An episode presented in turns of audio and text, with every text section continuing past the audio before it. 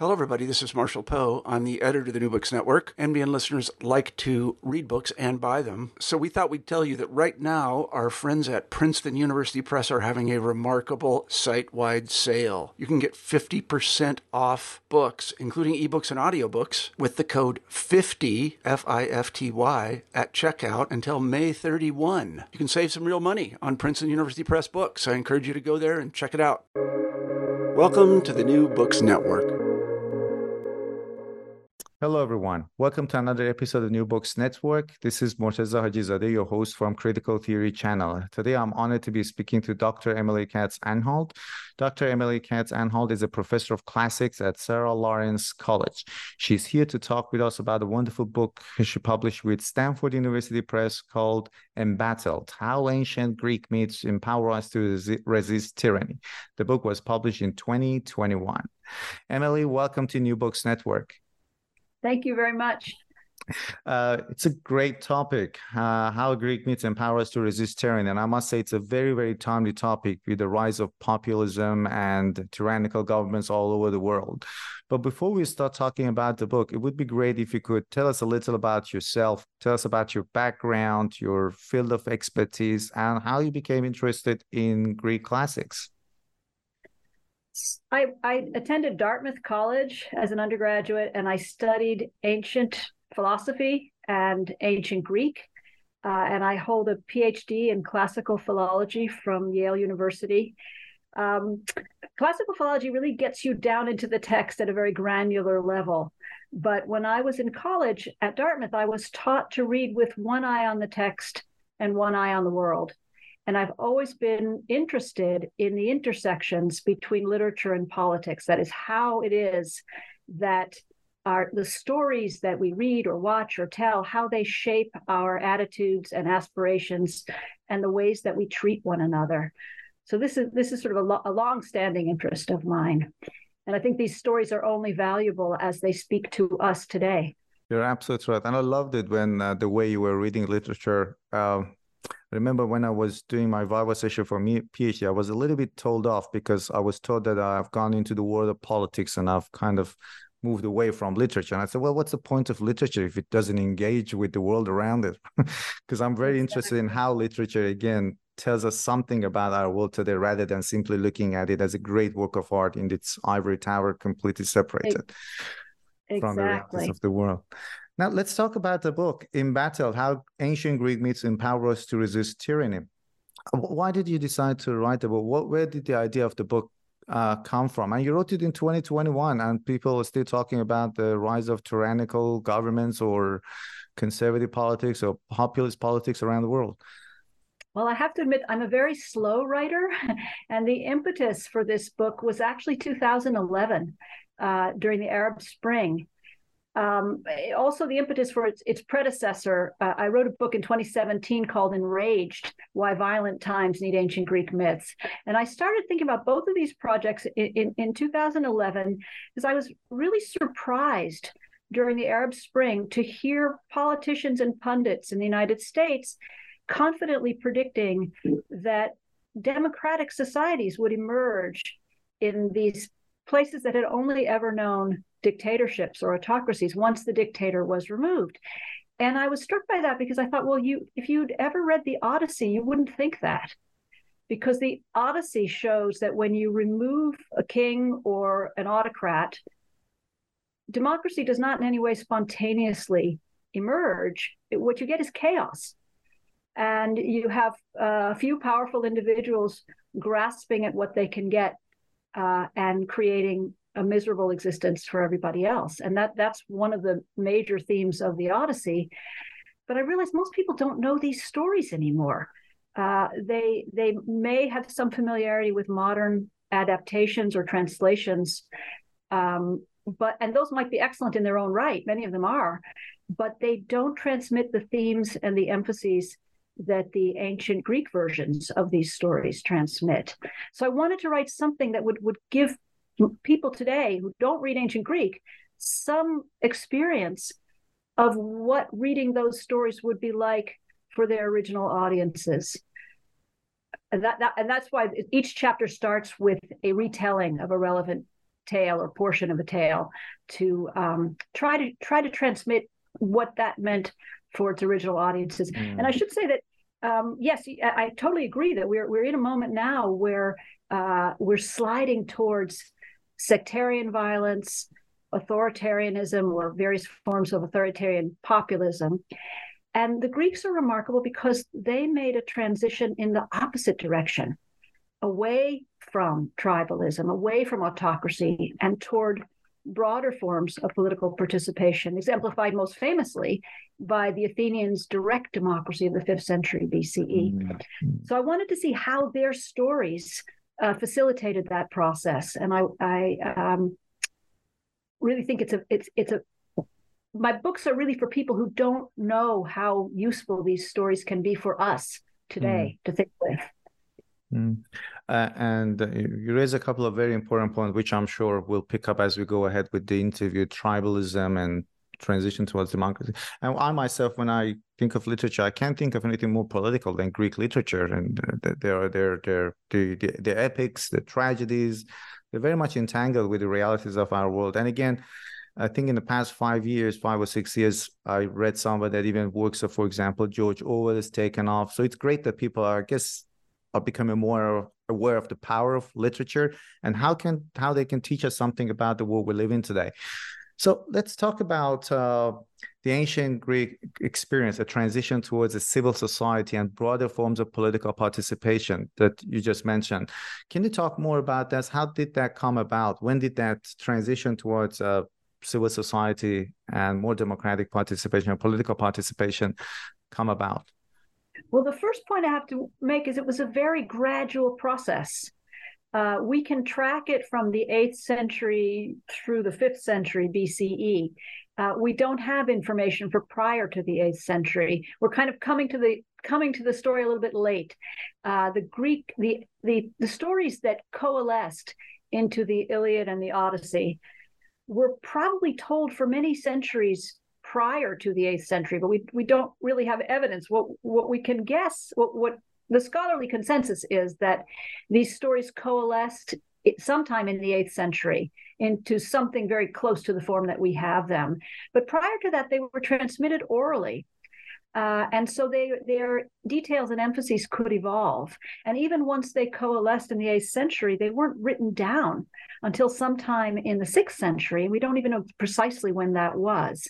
Uh, but what that meant was that they didn't owe their existence to any uh, political or religious authority, and so they could evolve as as people's interests and concerns changed. Um, and then the tragedies, hundreds of years later, uh, reinterpreted some of these same stories.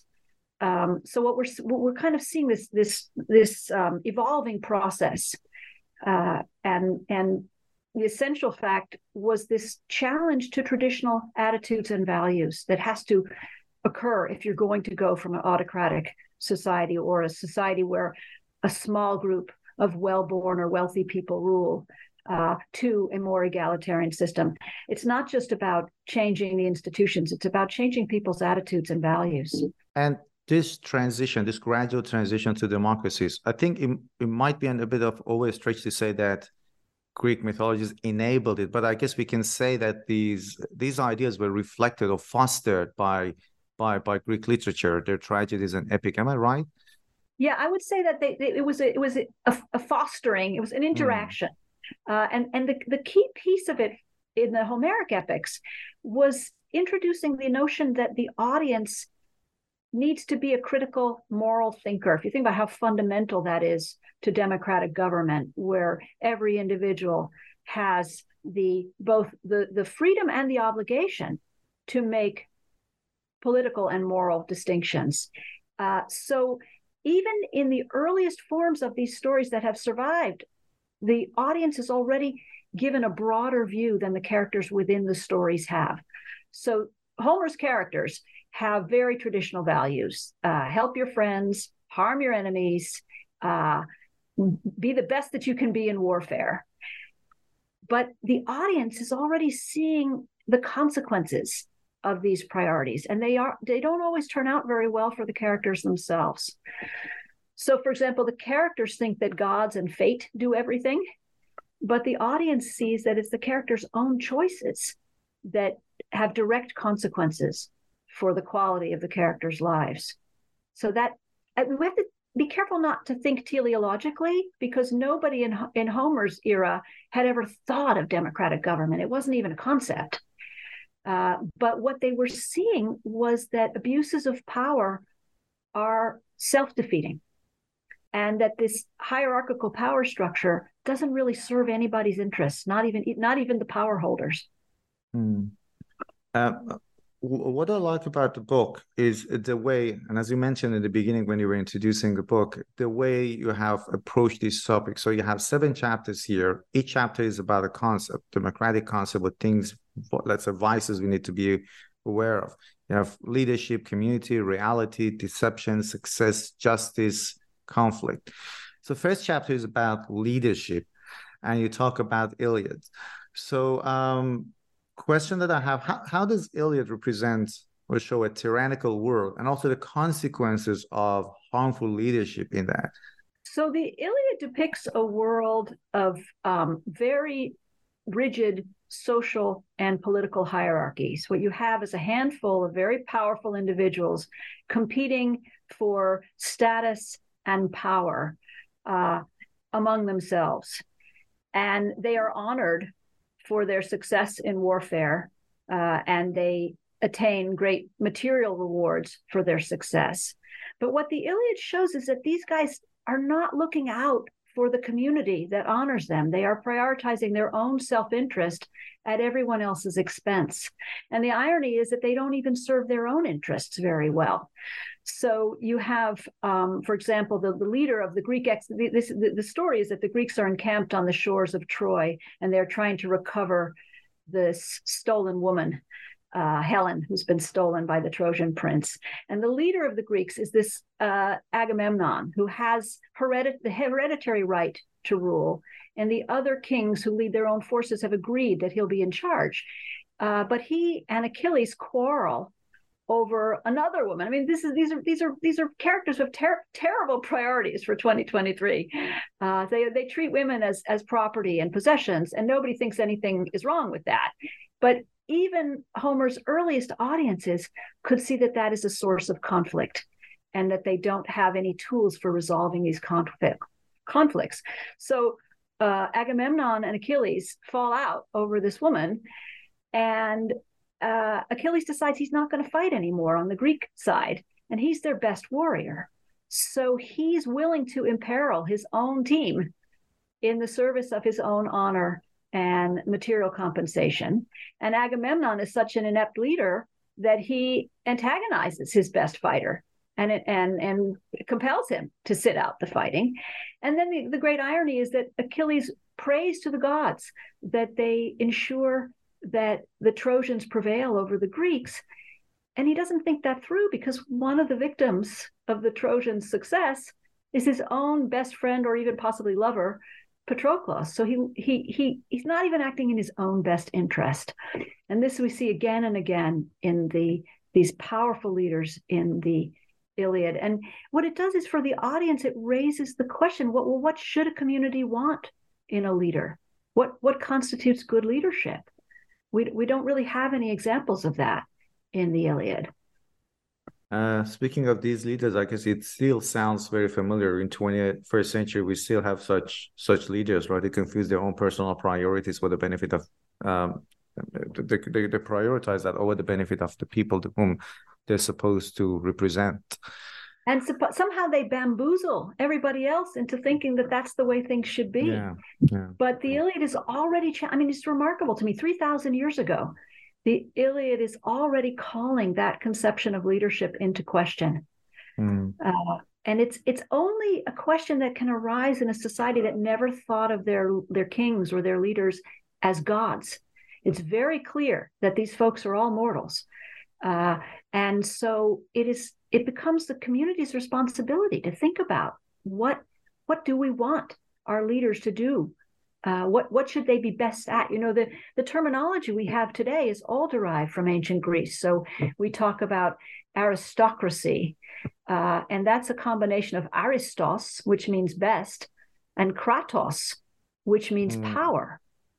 Uh, but it doesn't say anything about how the best people will wield their power, or how or, or, or what they're best at. So that's a kind of what I think of as like a proto democratic question. What do we want our leaders to be best at? Uh, and, and, and the other thing about about aristocracy is it, it tended to be very unstable. So you might then have, um, uh, well, I mean, even uh, even other other other terms we have from from Greek like oligarchy is from oligoi, meaning few, and arche meaning rule. But again, it's the few who rule, but who are these few and who decides who they should be? Mm. And then, of course, democracy is a combination of demos and kratos, demos being the people and kratos being power. But it too doesn't say anything about how the people will wield their power.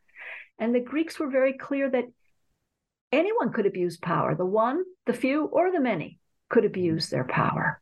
Mm but what, what I think the Iliad really emphasizes that abuses of power don't serve anyone well, least of all the people who abuse their power. Even even the powerful folks are not gaining. So Agamemnon suffers for his uh, mm. foolishness and ineptitude as a leader. Achilles doesn't fare well. Uh, Odysseus is another model of leadership, and he he's kind of a bully in the Iliad. Uh, and he's going to end up having a lot of travails, which will which we find out about in the Odyssey. Mm. So we're not getting any positive examples of leadership in the Iliad. Just this this challenge to the traditional notion that the best people should lead. Well, who who, who are those people? Yeah. Mm. And uh, so so this this tyrannical word that Iliad is representing, does it also suggest that there might be a possibility, or that people that that the society have a responsibility for creating a constructive leadership? Does it offer a point towards an alternative vision as well, highlighting responsibility yeah. of people? Yeah, I think it does. I mean, I don't talk about it so much in mm. uh, Embattled. I, it's really something I go into in detail in Enraged, the earlier book, which is focused more on the Iliad. But one of the things that these the traditional value system really highlights is this notion that vengeance equals justice. Uh, and the Iliad shows that vengeance is interminable, ever escalating, and ultimately not satisfying. So Achilles, in an effort to avenge the death of his dearest friend, goes on a rampage, and he becomes like a god. He's he's uh, by birth he's half uh, divine and half mortal, but when he becomes like a god, he becomes monstrous. And that's the other uh, sort of strand that runs through the Iliad. That is, we have the gods as countermodels to mortal leadership. So Zeus can rule by violence and intimidation because he rules forever and he's all powerful and no one can challenge his authority. But a mortal ruler would be foolish to try to emulate Zeus's means of wielding power. And um, what Achilles discovers in his rampage when he becomes monstrous and is just killing and slaughtering indiscriminately in order to avenge his friend's death, it doesn't help. I mean, this is something we all kind of know, right? That that that um, no amount of vengeance is going to undo an injury or bring back a, a, dead loved one. And so, on some level, we know that, but there is, I think, it's a very natural impulse to want to take revenge. Um, but the extraordinary thing about the Iliad, and I have to stress, this is three thousand years ago. The thing that does bring some comfort and some solace to Achilles is not all the killing, but this brief moment of empathy and shared grieving that he shares with the father of his best friend's killer. In other words, his greatest enemy's father comes to ask for his son's body back after Achilles has killed him. And it's this moment of insight that Achilles has where he suddenly recognizes that the one thing that we all share as human beings is our capacity for suffering and death. And it's that little moment of insight that enables him to return the body, grieve together with the grieving father, and it restores his humanity. He can rejoin the human existence. Uh, and he can he can now eat and he can sleep things he was not able to do when he was on his murderous rampage. So i think that is for me that is the positive glimmer in the iliad this notion a that the community bears a responsibility in deciding what it is that we want in our leaders and b this notion that the thing that binds us that uh, enables us to survive all the all the tragedy in the world is this recognition of our common humanity. And uh, you also talk about the Odyssey. How does the Odyssey differ from Iliad in terms of depicting leadership? So the Odyssey uh, describes the situation, starts out by describing the situation back at home in the, the, the home island of Odysseus, who's uh, one of the warriors who's gone off to Troy to try to recover Helen. Uh, and the, the, the, Trojan War took 10 years. So he's been away for 10 years. And when the Odyssey starts, he's been away for actually 20 years because he's been wandering on his way home. And the interesting thing to me about the Odyssey is it's, it's called the Odyssey, meaning the adventures of Odysseus or the exploits of Odysseus. But we don't actually meet Odysseus until a quarter of the way through the story. It's 24 books, so we meet him in book five. I think my math is wrong, but you get the point. We don't meet him for a while. And the first four books depict the situation in his home of Ithaca, where in his absence, uh, I have to stress this again democracy didn't arise with the absent king. Instead, you have a group of rapacious noblemen who have commandeered his household and they they would like to his wife to uh, agree to marry one of them, and she she's refusing to make a decision. So in the meantime, they're just consuming all of Odysseus's possessions and mistreating his his uh, servants, his slaves, his family, uh, and they're having a grand old time, but they are making uh, a miserable existence for everybody else. Um, so his it, the gods don't like this. This is this is a this is a very concerning situation for the gods because uh, Odysseus was a good king, and Athena goes to this is the other thing about I should say about these epics. They give us in um, we get to experience what happens in the divine realm as the mortal characters do not. So one of the scenes, uh, opening scenes in the Odyssey, we see the gods in council, and Athena says, "You know, this is a terrible. This looks bad for us because Odysseus was a good king, and why should any king want to be a good king, seeing how Odysseus is being kept away from his home, and he's being held in a magical realm." Uh, by the goddess Calypso. So he hasn't been able to come home. And in the meantime, his community is in chaos. And Athena says, no, we have to get we have to get things moving. We have to get him get Odysseus back home. So she sends his son, uh, or she inspires his son to go in search of his father. And the son then visits two communities where there's a king in place and uh, the people are respect their obligations to the king. The king respects his obligations to the people. Everybody's happy. Everybody's flourishing. These are thriving communities because they have political order. And uh, everybody is um, uh, obeying their it, they enjoying freedoms but also respecting their responsibilities towards one another. So the odyssey introduces this really radical idea that a good leader is one who makes life better for everyone in the community, doesn't prioritize his own interests at everyone else's expense. So you have these examples of bad leaders, that is, the noblemen uh, uh abusing their, their numerical superiority uh, and making life miserable on Ithaca, and the good leader. And, and of course, again, in this moment, there's no other option. The best you can hope for is a good king. But this notion that a good king is one who prioritizes the interests of everyone, not just his own interests. And and this is where the idea of reciprocal obligations also come from to create this human community. Right, right. So the, the classic example in ancient Greece is this concept of guest friendship or xenia in Greek. And it's this notion that when you are uh, visiting some in someone's home, they will host you uh, lavishly. And you then have respons- they have responsibilities to behave respectfully toward you as your host, and you have responsibilities as a guest to behave respectfully toward them. So the, the, the, the stories are launched by an egregious violation of guest friendship. That is, the Trojan prince Paris who stole his host's wife. That is definitely a violation of guest friendship if you are uh, being hosted by someone and you steal his wife. Uh, but in these palaces that are orderly and well functioning, that Odysseus' son visits, uh, guests are treated uh, with great respect. They are welcomed uh, with food and clothing and warmth and um, politeness.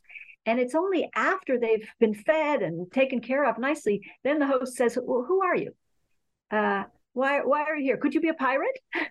and and I always love that that you know you welcome someone into your home, even knowing that they might they might actually be uh, a pirate.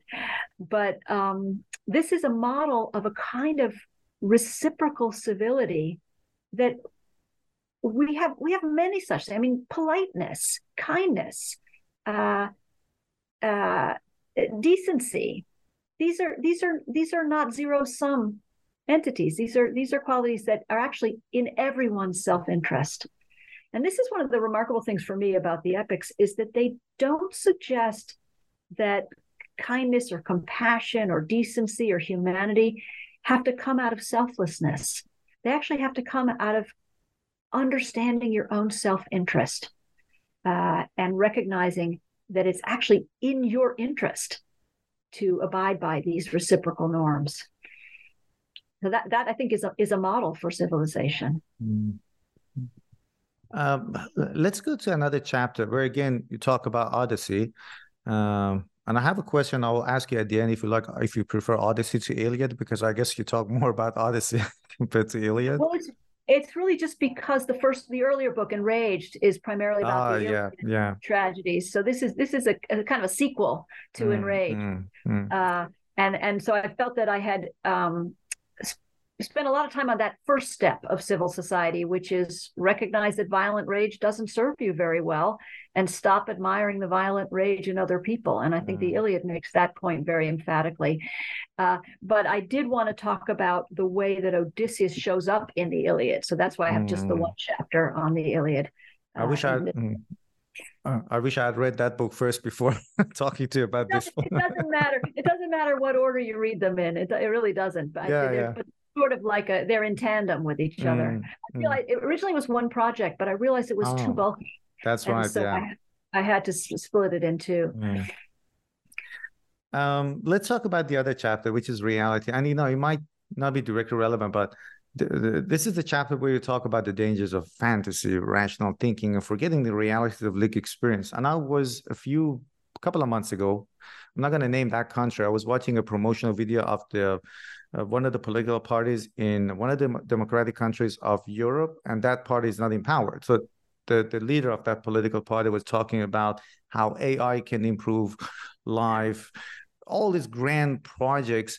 Whereas in that very country right now, poverty is raging, cost of living is rising, homelessness is rampant. There's absolute chaos in that very, very old country in Europe, which is a democratic institution. I was thinking, what is this guy thinking like his people? No wonder he's not been in power for over 10 years. His party hasn't been in power. He has completely lost touch with the realities of life. And i really love this chapter where you talk about odyssey and how this novel sometimes that this novel symbolizes the this epic symbolizes the dangers of fantasy rational thinking magical thinking and they forget the realities of lived experience. Would be great if you could talk about this aspect of the book. Yes, so this is something that I think is so vital to this, to the the effect that these stories can have. So, you know, stories are wonderful. We we all love stories, and it's wonderful to lose yourself in a story. But the Odyssey cautions against the risk that we might prefer to stay in fantasyland rather than uh, focus on the realities of real life. And um, when we do finally meet Odysseus, he's living in this sort of magical paradise where he's uh, living with a beautiful goddess on this island paradise. And but the thing is, he's miserable. He really wants to get home. He wants to get home to his family and his community and restore his political authority. Uh, but he's stuck. He's being held captive by this goddess. And uh, she offers to make him immortal. so he could he could be immortal, have eternal sex with a beautiful goddess forever, and he turns it down. And I think that's sort of surprising. I mean, you might want to, you know, kind of play out that fantasy. What if what if you had an offer like that? Uh, but what makes him turn it down is he wants the challenges of real life. And his story can't even begin until he makes that decision. She says, You can leave, but she's only going to let him leave if he wants to go. And he really wants to go. So I started thinking, well, we get those kinds of offers all the time. Anytime you're reading a good novel or you get even even a, a, a fanciful political promise or, or political ad, we're, we're constantly being offered fantasies of real life. Um, but the Odyssey never lets you forget that this is a story and that your role is to be uh, a critical thinker and uh, think about what are the choices that the characters have and why do they make the choices that they do and are those good choices so for odysseus if he were to stay in this island paradise the suitors who are uh, destroying his home and his community would continue to do that. He would never be able to return to uh, to his wife, to his son, uh, to restore his family and restore his his uh, his political kingship. Uh, so this is this is the problem that we have, right? Uh, we have autocrats and would be autocrats who would love us to stay in the realm of fantasy and believe whatever fantasies they spin uh, and not think critically about how we might make the world better in, in the here and now and and what are the achievements that are available to real live human beings in the real live world i'm, I'm very concerned about terms like virtual reality uh, which I think is is a contradiction in terms. Uh, and I wrote the book before AI was really in the in the in the zeitgeist, uh, but I think it's even more true uh, as AI starts ramping up because we need the discernment to be able to tell the difference. And sure, you can enjoy fantasy, you can learn from fantasy, but you have to be able to distinguish the two and you have to prioritize the real world. And uh, earlier in the interview, at the beginning, we talked about tribalism. Uh, so can you talk about how did the how the Greek tragedies of the fifth century challenged this idea of tribalism and promoted a civil society. And again, I cannot emphasize how important it is because I guess with the uh, with with the rise of more authoritarian governments, what they are emphasizing is this ultra nationalism, this tribalism um, over over the civil society that is composed of different people from different regions. Can you talk about this? And also, you have uh, an example. We talk about uh, Oresteia that would be great if you could expand on that point. So yeah, so the last two chapters are about uh, uh well, the Oresteia is a is a trilogy of uh, three plays by Aeschylus uh, that were produced in 458 BCE. So a good hundred years after the uh, archaic epics were first written down, but hundreds of years after those stories first began to circulate. And what the Oresteia, and what a lot of the Greek tragedies do, most of the ones that have survived, uh, reinterpret stories that we can also glimpse in the archaic epics. In other words, they were taking these traditional stories and changing details and emphases uh, to to expose the audience to new ways of thinking. So the traditional notion of um, uh, moral behavior was help your friends and harm your enemies, and that works very well in a tribal society. Uh, and and the corollary to that is vengeance equals justice. So, as I mentioned, all the characters in the Iliad and the Odyssey think that vengeance, revenge equals justice. But those stories are already beginning to suggest that vengeance doesn't really solve anything and that it's, it creates escalating violence. So, by the time Aeschylus was writing the Oresteia, the, the Athenians had an alternative for 150 years they had had jury trials. But jury trials only work if everyone recognizes that they are preferable to the alternative of vengeance. And you need to change people's attitudes from thinking that vengeance equals justice to thinking that justice is a communal legal procedure. So the Iliad shows that vengeance doesn't serve the individual's interests very well because Achilles just gets more and more miserable the more he uh, kills people in, in to avenge his his uh, friend's death. But the Oresteia shows that a communal legal procedure serves the community's interest better. So there's a story that's woven through the Odyssey. There's a story of a young man who is admired for avenging his father's murder by killing the killer. And the young man is Orestes. And there Orestes is mentioned numerous times in the Odyssey, always admirably by gods, by characters, by the narrator. This is a great thing. This is what you want. You want a son who will avenge his father's killing. So Aeschylus takes this story, and in the in the Oresteia, in the trilogy, Orestes is not uh, a, a, a model of moral uh, probity. He's a problem. And the detail that, that Aeschylus changes is that in order to avenge his father's death, Orestes has to kill his own mother.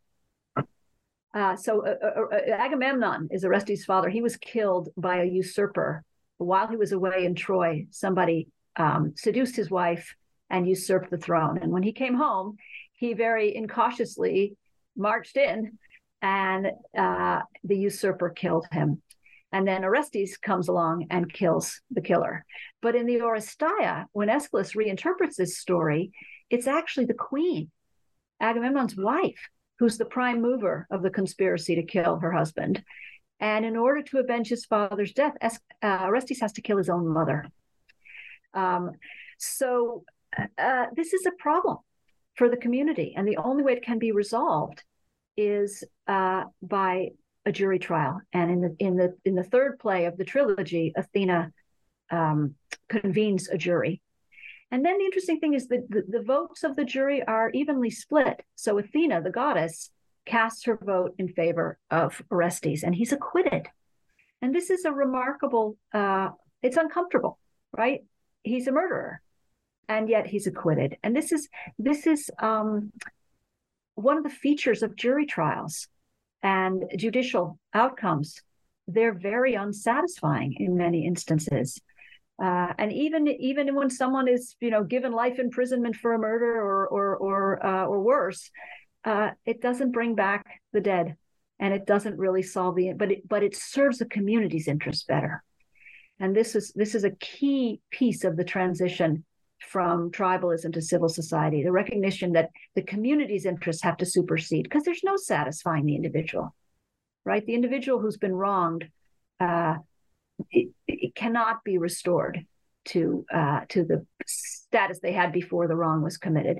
So the interests of the community have to supersede, and people have to realize that this is better for everyone. Um, I must say, you have a unique talent for for for for establishing connection between Greek myths, stories which were written two thousand years ago, and how they represent realities of today's world.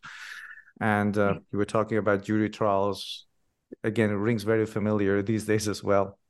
Well the great challenge for us though is that jury trials can only have uh, popular support. People people only sign on to that form of justice if they feel that it is equitable.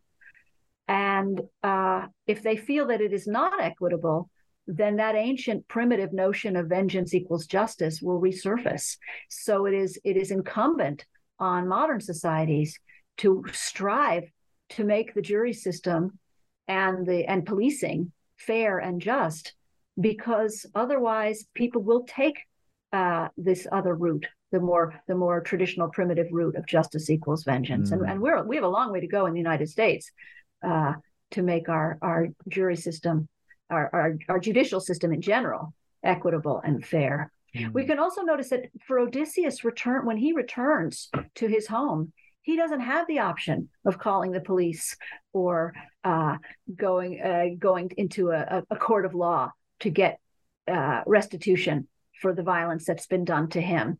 He takes matters into his own hands and he murders all the suitors. Uh, but of course, that doesn't solve anything because then the suitors' families want to want to take vengeance on him. Uh, mm. and it would completely spin out of control, except that Athena intervenes, which is very unsatisfying for the audience.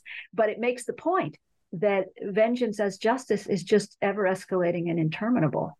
Mm. And in order for people to to make that switch and say, no, actually, uh, it's better if civil society requires a functioning uh, rule of law and the jury system, but they have it has to work fairly. Otherwise, mm. people are not are not going to agree to it. Mm. Uh, the tribalism question, I think, really comes in with the, with the, the, final chapter of my book, which is the book about the Antigone. I don't know if we have time to talk about that. Yeah, yeah, uh, that's the next one that I wanted to ask for. the The theme of that chapter is conflict, and you talk about the shortcomings of closed mindedness and again you discuss another great example sophocles antigone. So uh, and again how how that closed-mindedness can can lead to the destruction or breakdown of civic society and also families. So we are keen very keen to hear more about that. So this this story is um, a story about conflict between two different conceptions of communal organization. One is the family the tribe the clan and the other is civil civil society. And in in the most in the earliest times, pre pre uh, pre citizen community, your your tribe was your was your community, right? Your your your kinship group that they, those were your fellow citizens. But when you have a larger community that consists of numerous tribes or clans or family groupings, then the question arises well, which do you owe more allegiance to? To your family or to your fellow citizens? And so the Antigone shows us a clash of uh, those two systems where you have um, Antigone, who prioritizes her uh, obligations to her family, and her uncle, who's also her great uncle, uh, who prioritizes his obligations to fellow citizens. And both of them are so certain of the moral correctness of their view that they simply cannot communicate with one another. They both are hot tempered and they become quickly enraged with one another and they end up destroying everything the family the community themselves. Uh, so they're a counter model for us. And this is one of the wonderful things i mean the greeks the greeks are good to think with. And often they provide inspiring models positive models but often uh, negative models counter models and i think antigone and creon in this play show us how not to resolve conflicts uh, they they they simply cannot even hear good advice when it's given to them, and they are so certain that they cannot compromise. They cannot think creatively. There's a very obvious solution to their problem that they never even consider. Uh, and so I think uh, you know they, they seem sort of foreign because they're the, the issue at sta- at issue is is the burial of of a traitor. Uh, but but they seem very familiar to me as as as modern politics gets so polarized and people are shouting at one another without listening uh, i think we should take take the warning that sophocles offers in this play and think deeply about better better ways of resolving conflict than just simply destroying ourselves um, I think what you just said is a perfect segue to my uh, last question. Generally speaking, do you think that, or let's say, how can Greek uh, classical mythology serves us as serves us some guidelines to to live and also to combat the rise of intolerance, political intolerance, populism, or tyranny in our modern world.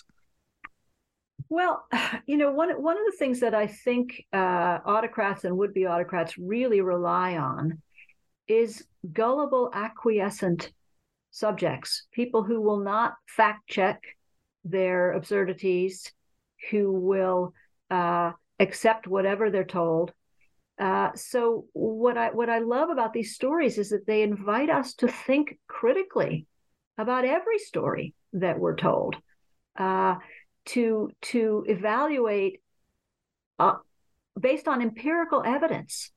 Who is and who is telling me this, and how does it align with what I know of the world, not simply to just uh, accept it because it comes from an authoritative source. Uh, I think these stories encourage us to uh, evaluate the, char- the, the, the choices of the characters within the stories. You know, we we we can be a little more objective because these are not we we're not directly influenced by the outcome of the stories. So we can look more objectively what the characters choose to say and do and how that turns out for them. And these stories all emphasize a direct causal relationship between an individual's priorities and their skills and the survival and the success of that individual. uh, and and of their community, and they they uh, emphasize the costs of abusing power, not just to the victims, but also and especially to the perpetrators. And that I think is a remarkable uh, thing to think about. We tend to think that when people abuse power, they do fine and their victims suffer. But in fact, these stories show that the, the, the power abusers themselves suffer. Um, so I think these stories are really helpful in in in in, in encouraging us to recognize uh, and reject corrupt and incompetent leadership. Uh, they encourage us to oppose the the tyranny of the majority, and above all, to resist this increasing use of violence and intimidation in the political process. Um, they encourage us to distinguish fact from fiction as if our lives depend on it, because they do. Uh, and they promote evidence based thinking, reasoned argument. Think about how vital to democratic government reasoned argument is being able to thrash out ideas uh, rather than fight physically. The Greeks, from a very early stage, recognized the that there were two types of competition Hesiod, the poet Hesiod, writes about this. There's there's physical competition that's often destructive and it's zero sum. And then there's verbal competition, which can actually be constructive. And that's one of the themes in Aeschylus's trilogy, that the competition of ideas and arguments can actually benefit everyone. Uh, the the other the other value that has to transition, uh, not just a, a new conception of justice that isn't the same as vengeance, that's a mistaken equation to think that justice equals vengeance. But another theme in the Oresteia is a redefinition of victory. Victory can't mean I win, you lose. Victory has to mean we both win. And think about how vital that is for democratic processes. Everybody has to get something out of it uh, in order for the negotiation or the compromise to uh, to endure. So yeah, they're just all these attitudes and skills that these stories cultivate in us. And they do it in a in an indirect way because as i say we're we're not we can we can set our passions aside a little bit because we're not directly involved in the outcome of the stories themselves.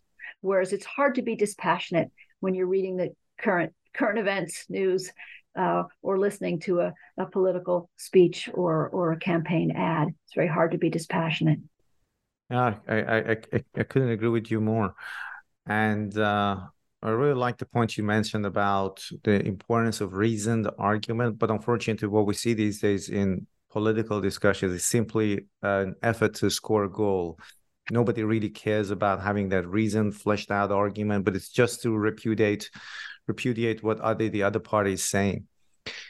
Um, before we end this conversation, you've written about Iliad, you've written extensively about Odyssey. Is there any other book or project you're currently working on?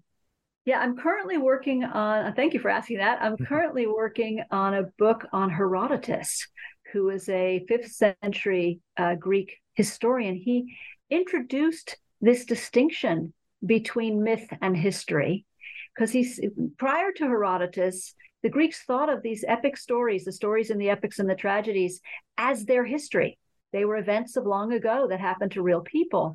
And Herodotus came along in the in the fifth century and said, well, you know, they happened too long ago for them to be verifiable. So I'm going to write about more recent events and I'm going to draw on eyewitness accounts, my own mm. and other people, and material evidence that corroborates these eyewitness accounts. Now, he's not entirely consistent on that, but it's a vital distinction between myth and history. This notion that in order to be factually true, something has to be verifiable and verified. And this is a vital principle, particularly as we move into the era of AI, when mm. it's going to be even harder to distinguish fact from fiction. Mm. Uh, it's already hard enough, but this is going to make it exponentially harder um, to have this the intellectual skills and the will to strive to distinguish false from mm. true or or myth from re- reality. Mm. So that's that's my that's my current project. uh, I'm originally from Iran myself, so I guess I should expect to read something about uh, Herodotus' books called uh, "The Persian Wars." I guess it's called, right? Yes, yes. He was. He's he's our main source for the Persian yeah, War. that's right. Yeah. yeah, and I wonder how much if it might be true, but that's well, history anyway. yeah, uh, he's it, it, he's it's not an unbiased account. I mean, this is this is the thing. Yeah. It, it's definitely a tendentious Greek-centered account, Mm. uh, but he's he's using history to shape the attitudes and values of his contemporaries. And this is, I think, something that uh, the epics and tragedies do as well, and they can still Mhm. do for us today. Mm. That is provide guidance. Uh, Professor Emily Katz Anhalt, thank you very much for talking to us on New Books Network and sharing your thoughts about this wonderful book. Thank you very much for for talking with me. It's been a great pleasure speaking with you.